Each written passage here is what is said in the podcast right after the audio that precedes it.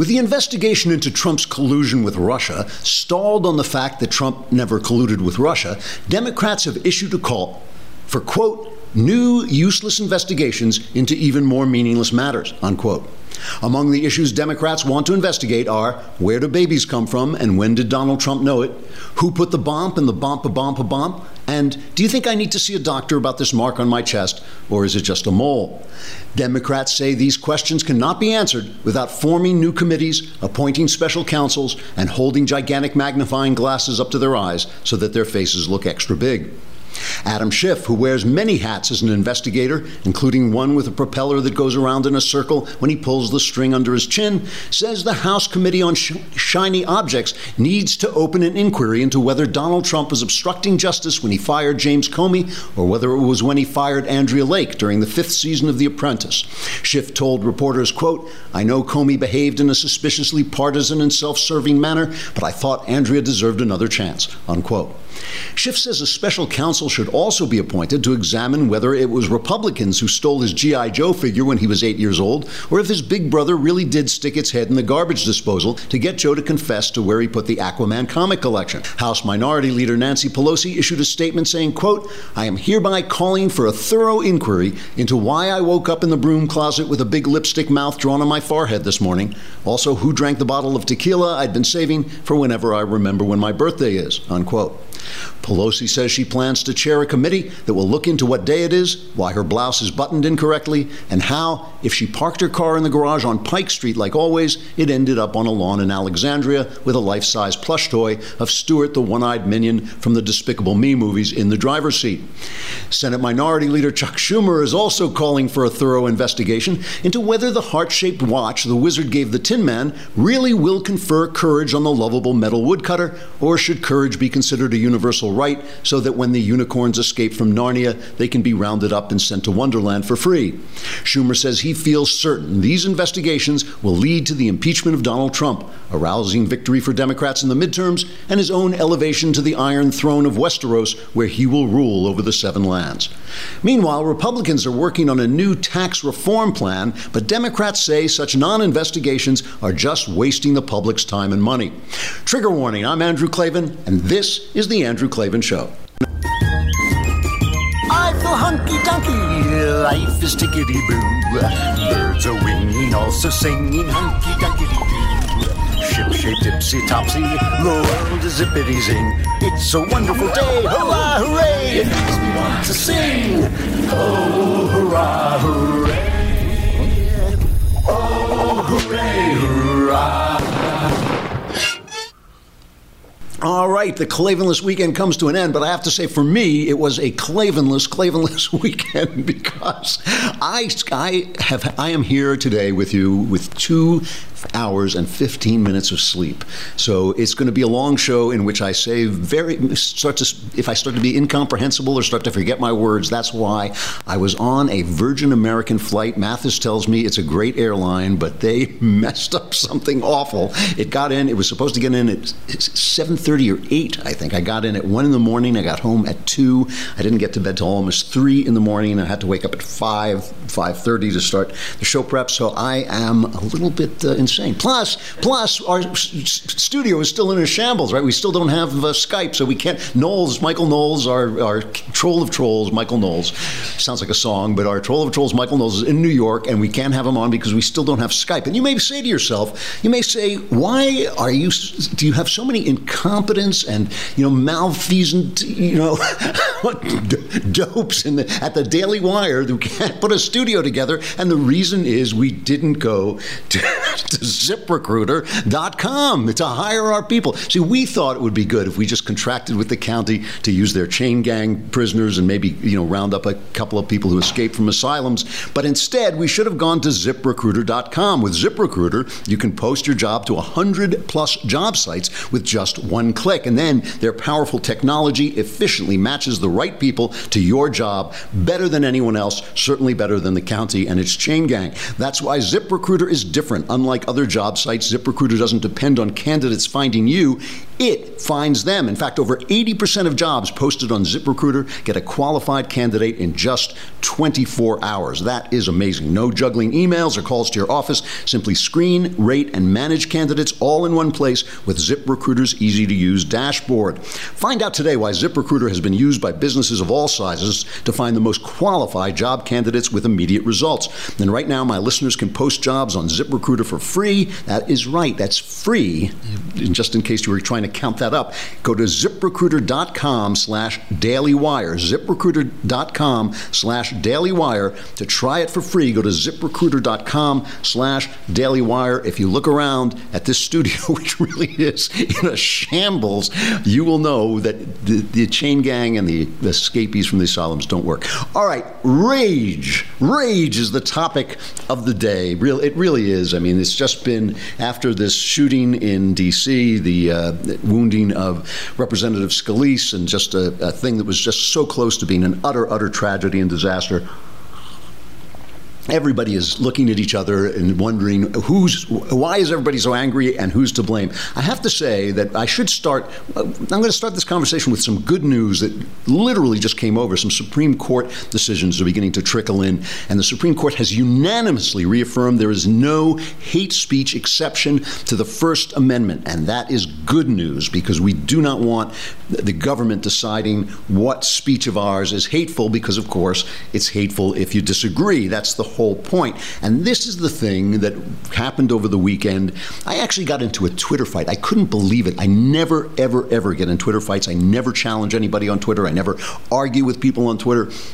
I just won't do it because it it's first of all it's a battle of wits with unarmed people most of the time but secondly it's just like it's ridiculous. It's a ridiculous way and it's just uh, because you can't see the other person or relate to the other person it is conducive to rage and anger and as i always say anger is the devil's cocaine. That is one of the mottos of this show and this uh, host. Anger is the devil's cocaine. And you know every time i say it i have to explain it because people immediately write in and say no no some anger is righteous. Some anger is righteous but no anger is righteousness and the problem is anger makes you feel righteous and you start to do stupid stuff and feel righteous doing it. And it feels good and it's just an addictive addictive drug and one of the other things about this is we in the media all kinds of people in the media especially on social media we are cocaine dealers you know i noticed this when i was a little kid i remember noticing when i was a little kid uh, you know in, in my teens but in my young teens you know, we'd get the New York Times delivered to the house, of course. We were a liberal household. Although back then the New York Times was still a newspaper, so it was, you know, it was pretty decent. And I noticed that your eyes would go to the things that outrage you that outrage you. You would immediately look at something that made you angry, and your eye would flick to that. And of course, now social media and all the websites, all the news sites, they have noticed this too, because now they can do studies and find out what gets clicked. So they can find out that you will click on something that outrages you. So you, you know, when you see this that clickbait that says you won't believe what the guy in the other party said, you will hit that thing, and you'll get angrier and angrier and angrier, and it builds up, and it feels like righteousness. It feels like righteousness, but it's just anger, okay? And so this is why the right got in a fight on Twitter uh, about this uh, effort to shout down the play. Shakespeare in the Park was doing Julius Caesar with Julius Caesar as Donald Trump. So I called him Orange Julius. And th- so every day on in Central Park, people were watching. I think the play ended last night. I think it was a last performance last night or the night before. Every night, people were watching Donald Trump get assassinated. And I don't care what their meaning was. I know it's a complex play. I know it's a play that really says, you know, assassination is not such a good thing because it leads to war and the end of the republic all the same, it was a despicable, ugly, stupid, outrageous, and useless thing to do. It was a conformist thing to do because everybody in the theater is on the same side. It was a conformist thing to do because everybody in the audience was probably on the same side or thereabouts. It was it was shallow and it was ugly and it was ridiculous. But but it was wrong to break in. It was two kind of trolls. Somebody else did it again uh, last night or the night before on Friday. Two trolls went out and and um, who was it? It was Laura Loomer. Is that her name from from uh, Heat Street? Um, yeah, Rebel Media, I'm sorry, Laura Loomer from Rebel Media, sorry, because it's an alt right website, and an alt right activist, Jack Posobiec, uh, went on and started screaming. Loomer was arrested and ordered to make a court appearance to face charges. And Twitter erupts, and many people on Twitter, including some people I like very much, John Nolte, my pal. And, and uh, by the way, I should add, John Nolte is a, a good friend. I, I really like John Nolte a lot, and we really get along. And Nolte wrote to me and offered to debate me because I disagreed with him on Twitter. Uh, and he offered to debate me, and I would love to have him on to debate, and we will hopefully get him on to debate, but we don't have Skype, so I can't bring people on. So he, he was completely noble and outspoken. He would come on and, you know, face the music because he knows I'll destroy him because he's totally in the wrong, but, but he will, he would do it, and uh, so I don't want to sound like he's a bad guy.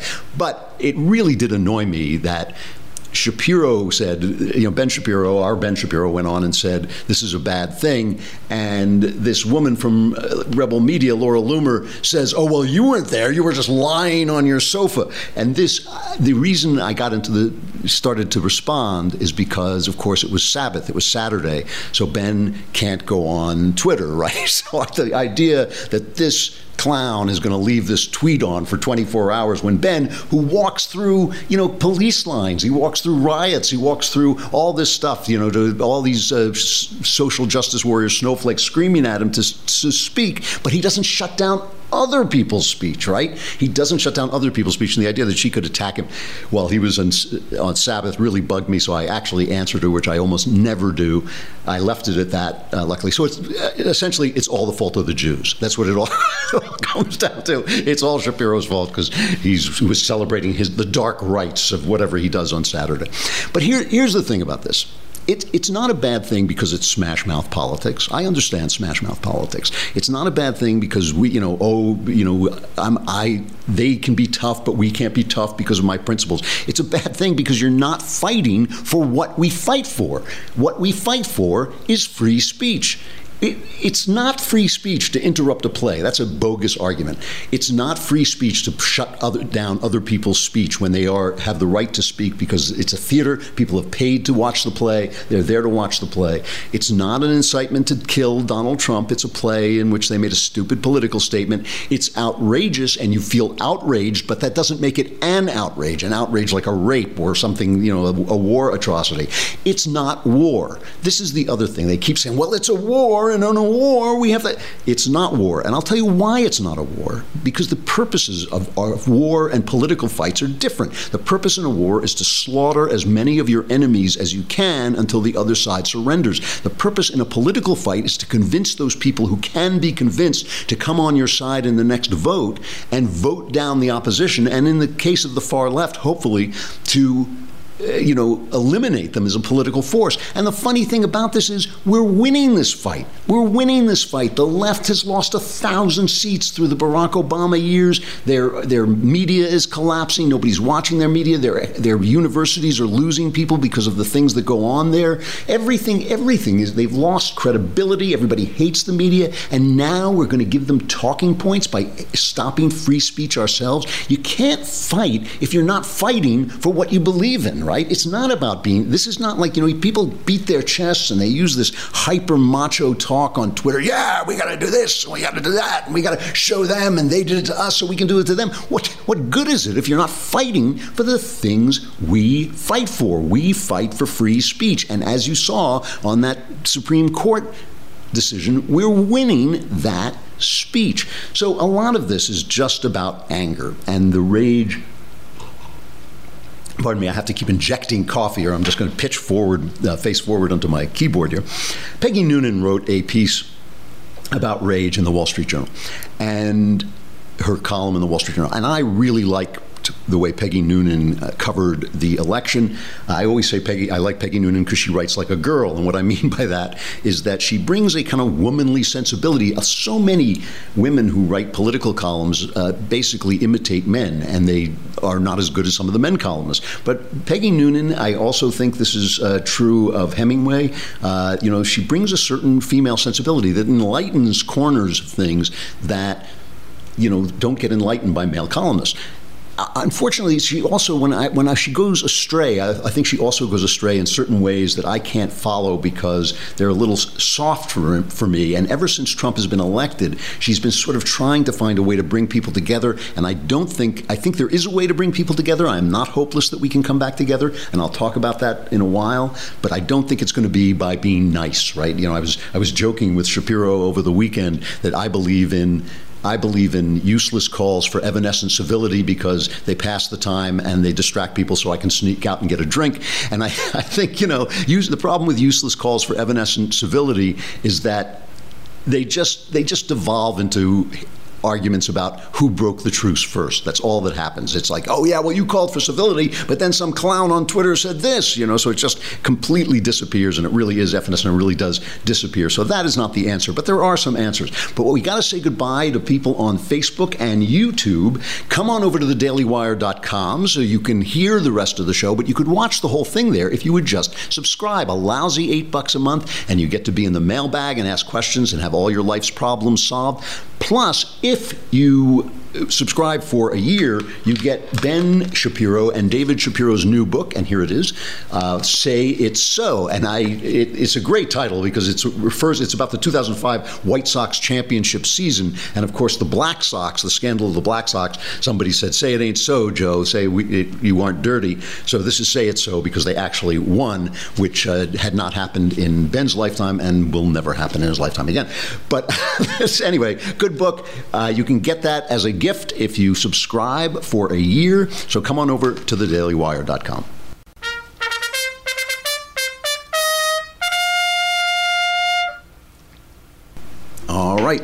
Uh, so Peggy Noonan is writing about rage, and she says, What we are living through in America is not only a division, but a great estrangement. It's an estrangement between those who support Donald Trump and those who despise him, between left and right, between the two parties, and even to some degree between the bases of those parties and their leaders in Washington. It is between the religious and those who laugh at your make believe friend, between cultural progressives and those who wish not to have progressive ways imposed upon them.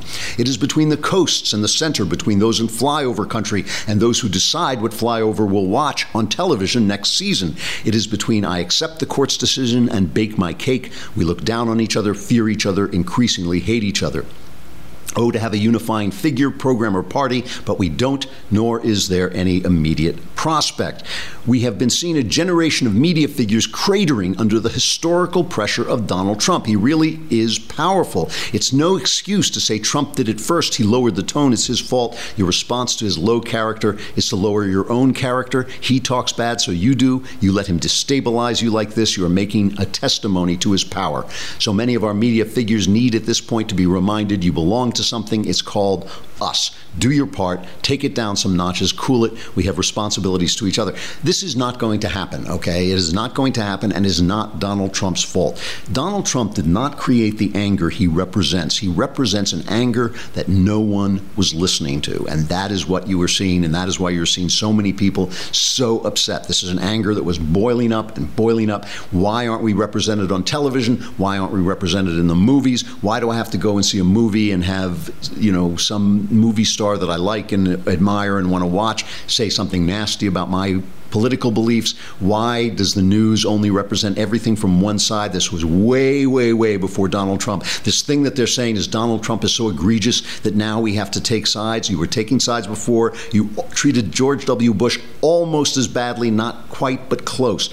And and listen, listen to the absolute ignorance of the people on the right. They know each other. I mean, this is true even of Noonan. You know, they know they are, they're in Washington, they're in New York, and they're in L.A. They know each other. They don't know us. They don't know you. They don't know anybody outside of these places, and they cannot see what they cannot see. It is frustrating because the fact is, we on the right do see it because we're immersed in it. We can't get away from it. We can't stop hearing the news. We can't stop hearing Hollywood. We can't. You know, every time you turn on a speech, you turn turn on an award ceremony to see what pretty gowns the pretty girls are wearing, and they're shaking their fist in your faces. These people whose job is to entertain and amuse you are shaking their fist in your face and saying you're an idiot. You know, they live off our good grace. They live because we turn up to their movies, but they know they're not going to be penalized because they, the audience is so fragmented and so niched that they can get that niche and make a living. So listen to. I wanted you to hear Jill Abramson talking. Everybody's talking about, of course, this terrible shooting in Washington D.C. Left wing Bernie Bro goes out and you know with a list of Republican congressmen in his pocket starts trying to start shooting at and shooting Republican congressmen. Uh, luckily, is brought down by two Washington cops. So here is Jill Abramson, the former editor of the New York Times. And I always knew who Jill Abramson was because after she was fired, she was replaced. She said, You know, the New York Times plays it straight. Anybody who thinks the New York Times is not a left wing newspaper is either lying or is so ignorant, is so sequestered, is so broken off from the reality of the political uh, um, the political landscape that she has no business in journalism. I mean, you don't have business in journalism if you think the New York Times is a straight down the middle newspaper giving everybody a fair shake. I mean, it's just absurd. It is a left wing Pravda. So here's Jill Abramson's theory on why there is political violence in America.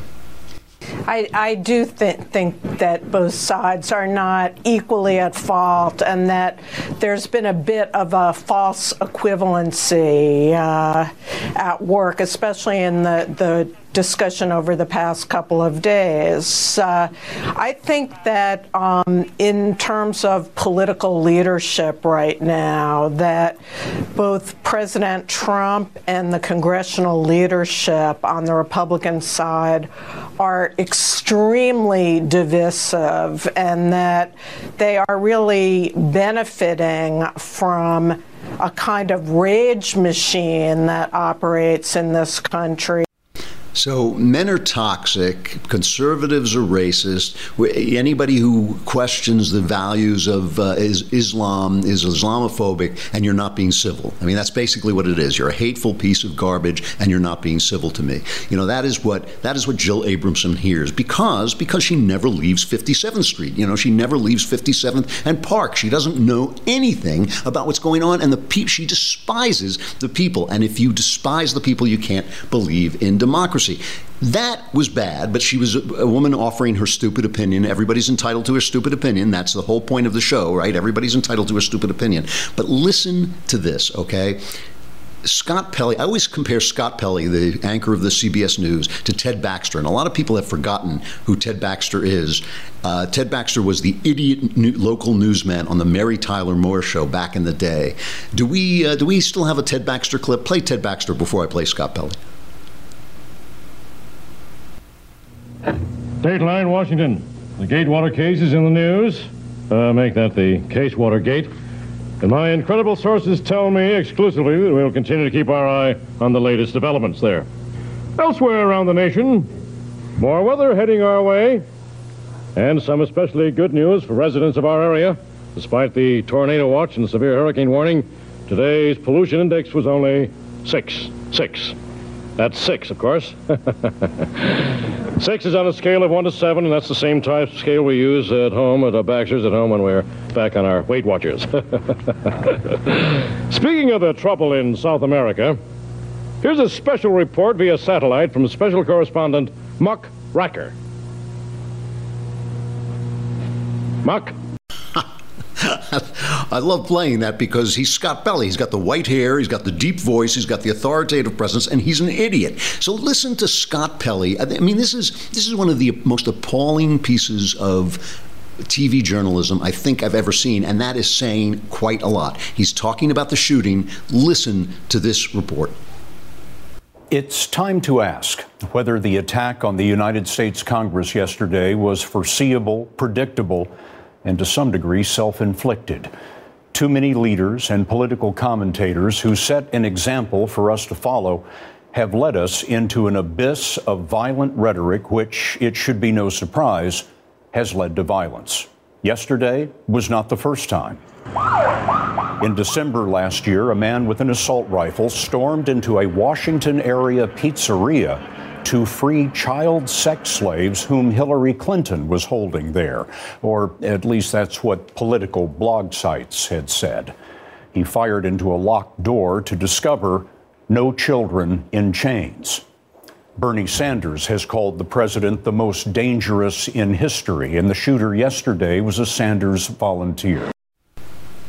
So Jill Abramson sees a false equivalency that the right is much, much worse. So here's Scott Pelley making the, the comparison between a mainstream, almost one Democrat candidate for president, right, and his ugly speech, and the com- c- crazed conspiracy theory of Pizzagate from guys like Alex Jones. I mean, that's who he's comparing. Plus, plus the motive of the guy who walked into that pizza place, obviously a disturbed man and obviously inspired by these crazy conspiracies. And it was, I researched this down to the ground. It was a nutty conspiracy. Uh, but the motive of the guy was to save children. The motive of the shooter in Washington at the Washington ball game was to eliminate his political opposition as two entirely different things. And there is Scott Pelley, the face of CBS News, the Ted Baxter of CBS News. There he is comparing those two. Well, of course, people are furious on the right. Of course, that makes people furious on the right. For you to have that authority, that power of the media and talk like that makes people nuts. And I want to play, you know, I have to play this one cut of uh, Jay Sekulow and Chris Wallace went at it on Chris's show. And Sekulow is, is special counsel to the president.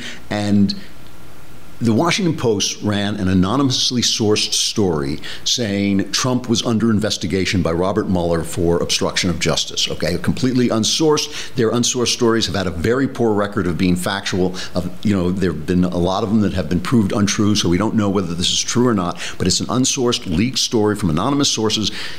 And, and Jay Sekulow came on and said he is not under investigation as far as we know. But Trump came out, Trump tweeted I'm under investigation by these guys and so and so, you know, his usual stuff. Ref- referring to this story. So Sekulow comes out and says, as far as we know, he's not under investigation. And then he is reacting to the story and says he is under investigation, and Wallace quite rightly goes after him. So here's a little bit of their exchange.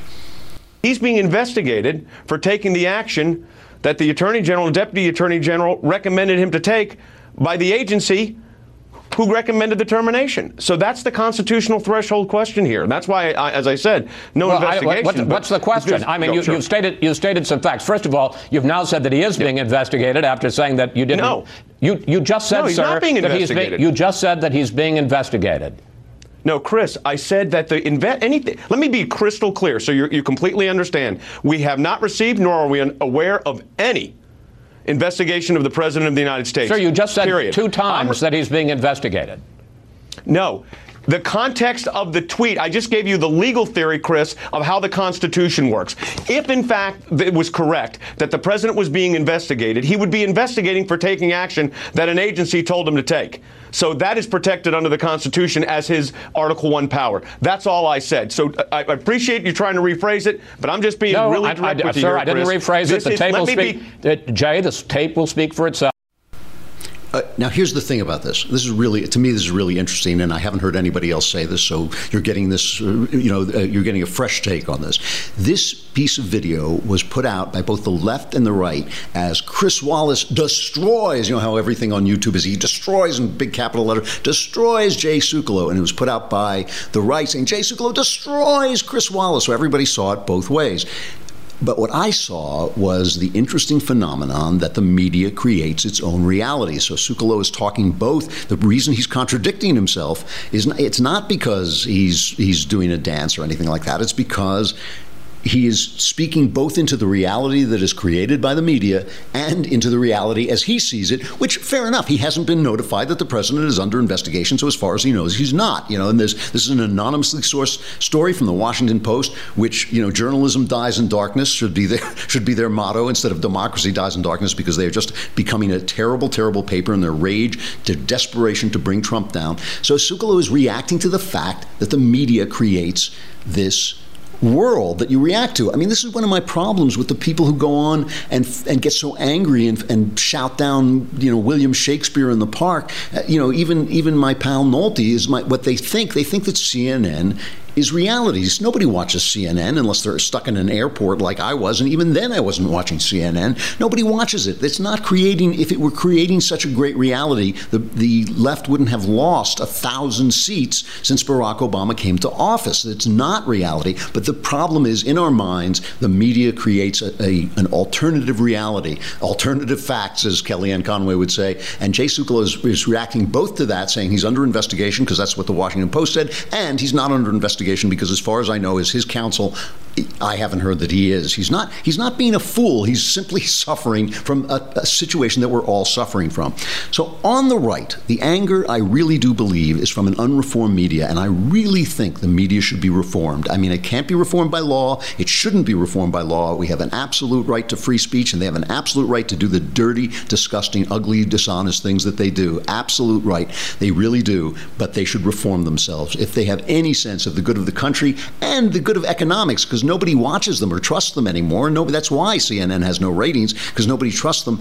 If they weren't just playing to outrage, if they weren't just playing to anger, if they weren't just peddling the devil's cocaine, you know, and just told the story straight. This is something we're going to have to do a whole show about about meta jobs, jobs that are above the sides that you take. They're, you know, being a priest, being an artist, being a newsman, are things that should be above the fray. You should give it to. You should tell the story for, uh, straight. And on television, the only guy who does it is Bret Baier on the Fox on Fox News Special Report. That's the only straight arrow news show there is. These guys are all slanted, and it just drives people crazy. On the right, the thing that is making the, the thing that we would help us come together on the right is if Congress would do something. You know, Jason Chaffetz, a guy I kind of liked, he was a big investigator in the Congress. He announced he's stepping down. Now, I don't know why he's stepping down, but he talked to Sharyl Attkisson on her show, and I wish I could remember her show because she's a great reporter, and it deserves. I'm going to look it up while I'm sitting here. It, um, it, she has this new show that she is doing. Um, Full Measure, it's called yeah, her program is full measure, and it's kind of a. Um, it's kind of a um, you know what, what's the word I'm looking for? Uh, net, she's created her own network of programs where it plays, and she interviews Jason Chaffetz, and he talks about why he's become disgusted with Washington. This is uh, cut six. The reality is, uh, sadly, I don't see much difference between the Trump administration and the Obama administration. I thought these floodgates would open up with all the documents we wanted from the Department of State, the Department of Justice, the Pentagon. In many ways, it's almost worse because we're getting nothing.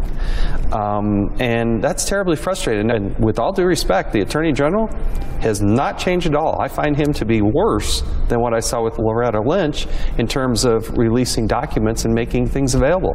I, I, I just, that's my experience, and that's not what I expected. What were some of the investigations that this committee was stalled on that you hoped could be picked up now that's not been able to happen in terms of documents not provided by federal agencies? Look, we have everything from the Hillary Clinton email investigation, which is really one of the critical things. There was the investigation into the IRS, and one that was more than seven years old is Fast and Furious.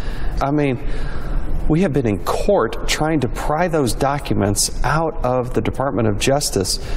And still to this day, they will not give us those documents. And at the State Department, nothing. Okay. So so here's what I think, right? There, there's a segment of the left and a segment of the right that are going to be at odds. We have people who are now so angry that they're never going to come back together.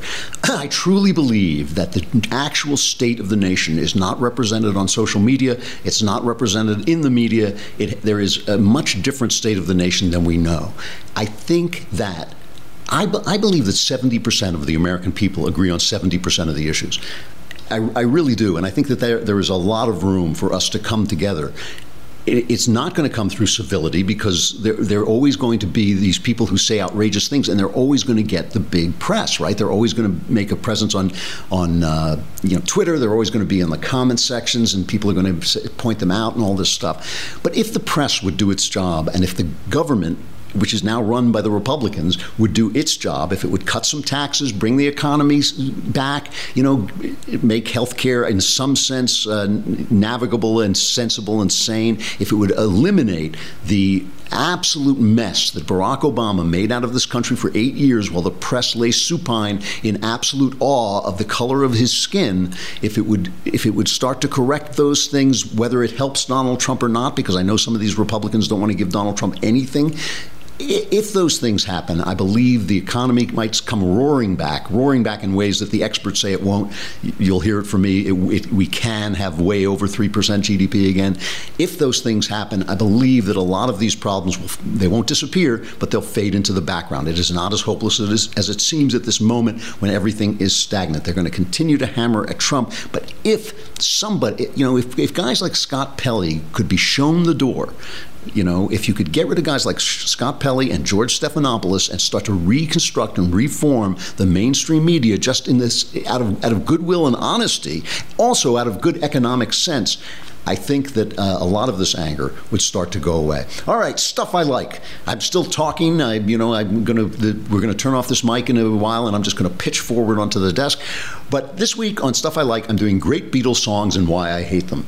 Uh, I, was, I was discussing this with my son-in-law over the weekend, and I was talking about. I mean, he's a big Beatles fan, and you know, I'm a reluctant Beatles fan. Every time I hear the Beatles, I like them, but there's something about them I have never liked, and it has to do with the fact that because of the radio radio station my father worked for, I grew up listening to songs of the previous generation. In other words, my generation was the generation of rock and roll, but I grew up listening to the generation of Tin Pan Alley because that was the station that my father worked for. So I listened, grew up listening to Frank Sinatra and Bing Crosby. I have the meta, the musical tastes of a 120 year old man. You know, I think that that's that that is like the the problem I have with the Beatles. And so I listen to the Beatles and I think, what is it about these guys that bug me so much? So here is the first great Beatles song and why I hate it. It's a Hard Day's Night from 1964. Here is the here is a rare uh, cut of the Beatles playing it live.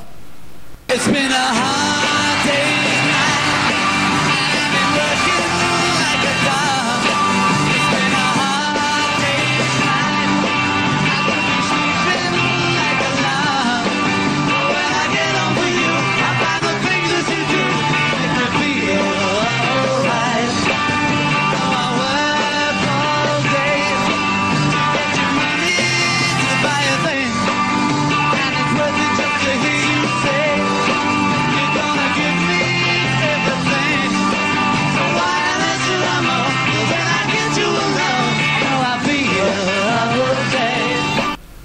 Okay, so that's the Beatles singing it. But here is, and I've played this before, but it is hilarious. Here is Peter Sellers dressed as Richard III, uh, giving his own. The Peter Sellers great comic. A lot of people don't remember him. Great, great comic actor. He played the, the original Pink Panther.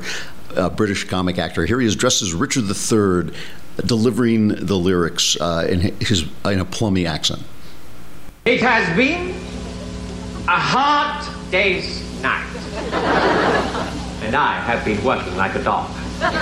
It's been a hard day's night. I should be sleeping like a log. But when I get home to you, I find the things that you do will make me feel alright. You know I work all day to get you money to buy you things. And it's worth it just to hear you say, you'll give me everything. That's why I love to come home. Cause when I get you alone, you know I feel okay.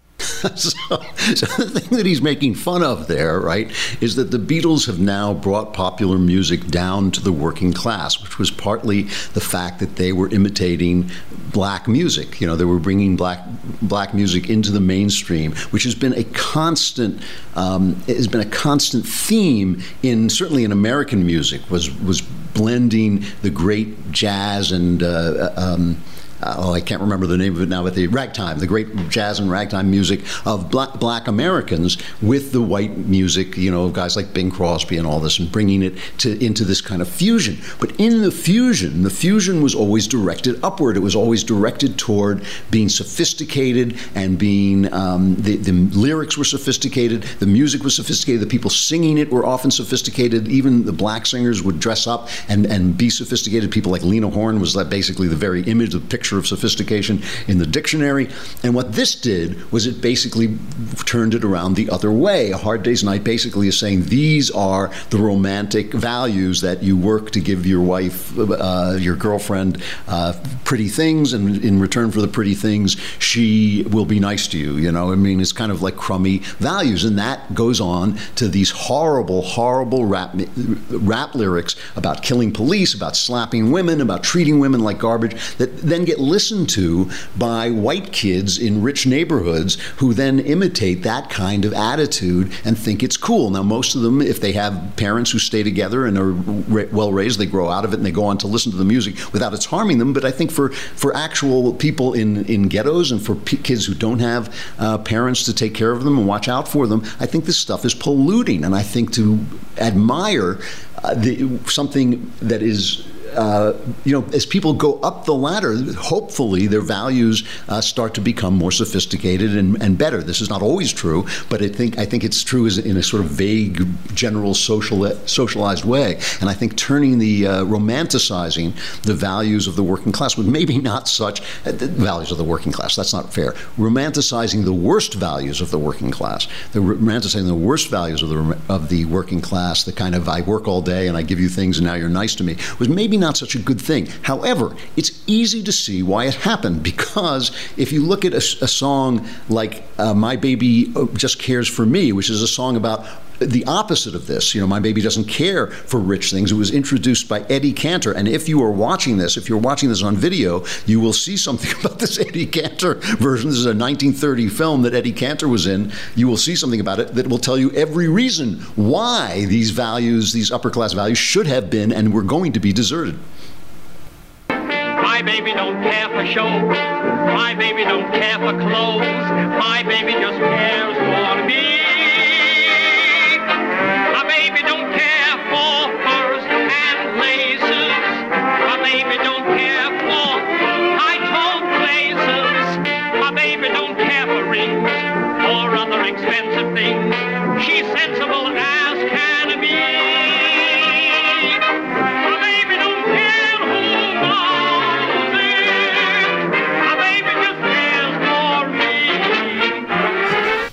he's doing it in this hideous blackface, you know, with the big white lips and all this stuff. And if you have no respect for the people you are trying to fuse your music with, I don't see why they should have any respect for you. So basically, the Beatles were baked into this Eddie Cantor, you know, uh, this Eddie Cantor number. This was going to happen as long as people were treated with the horrible, horrible disrespect that black people were treated with in this country back in those days. So, you know, it, this was a revolt. It really was. It was the, the Beatles were revolting against something. They were bringing something new and fresh into the uh, into popular music. I'm just not sure that the, the direction it was going in. You know, there are these artists, these very fortunate artists, who come along at a gateway at when things are changing, and frequently they do beautiful things. Uh, Picasso was one of them. You know, uh, T.S. Eliot was one of them in poetry. The Beatles were one of them in music. Marlon Brando was one of them in acting. And frequently, what happens is they start a movement, and the movement that comes after them is dreadful. You know, the movement of abstract art, I think, is dreadful. The movement of modern poetry, so much of it is so bad. And of course, poetry ceases to be read by normal people after T.S. Eliot. And, uh, you know, Picasso was one of them. Brando, I would say, was different. He actually moved acting into a new phase. The Beatles did this, and I just think that what came after them is so bad that it reflects badly on them and it makes me uh, dislike them. So it's a great song, and I hate it. I'm Andrew Klavan. This is the Andrew Klavan Show. I will try and get some sleep, and I hope I made sense today. I thought I was doing all right. I was stumbling through there. Uh, yeah, okay. Um, so, uh, but I will be back again tomorrow, hopefully a little bit better rested, and we will see you then.